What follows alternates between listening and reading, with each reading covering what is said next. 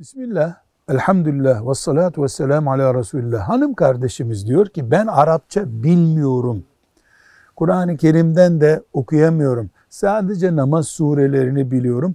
Dua diye onları okusam ben de dua yapmış olur muyum? Bu bacımıza iki cevap veriyoruz. Birincisi dua Allah'a yalvarmaktır. Arapça, Türkçe, Çince, Japonca, Uygurca hangi dilde yapıyorsan yap dua odur. Ama Fatiha-i Şerife'yi biliyorsan, Ayetel Kürsi'yi biliyorsan ki bildiğinizi söylüyorsunuz. İhlas suresini biliyorsanız, Felak Nas suresini biliyorsanız siz bu kainatta bir kulun Allah'a dua ederken yapacağı en büyük dua cümlelerini biliyorsunuz. Siz ihlasınıza, samimiyetinize, yüreğinizdeki sevdaya, Allah'a olan itimadınıza bakın. Günde bin kere Fatiha okuyun.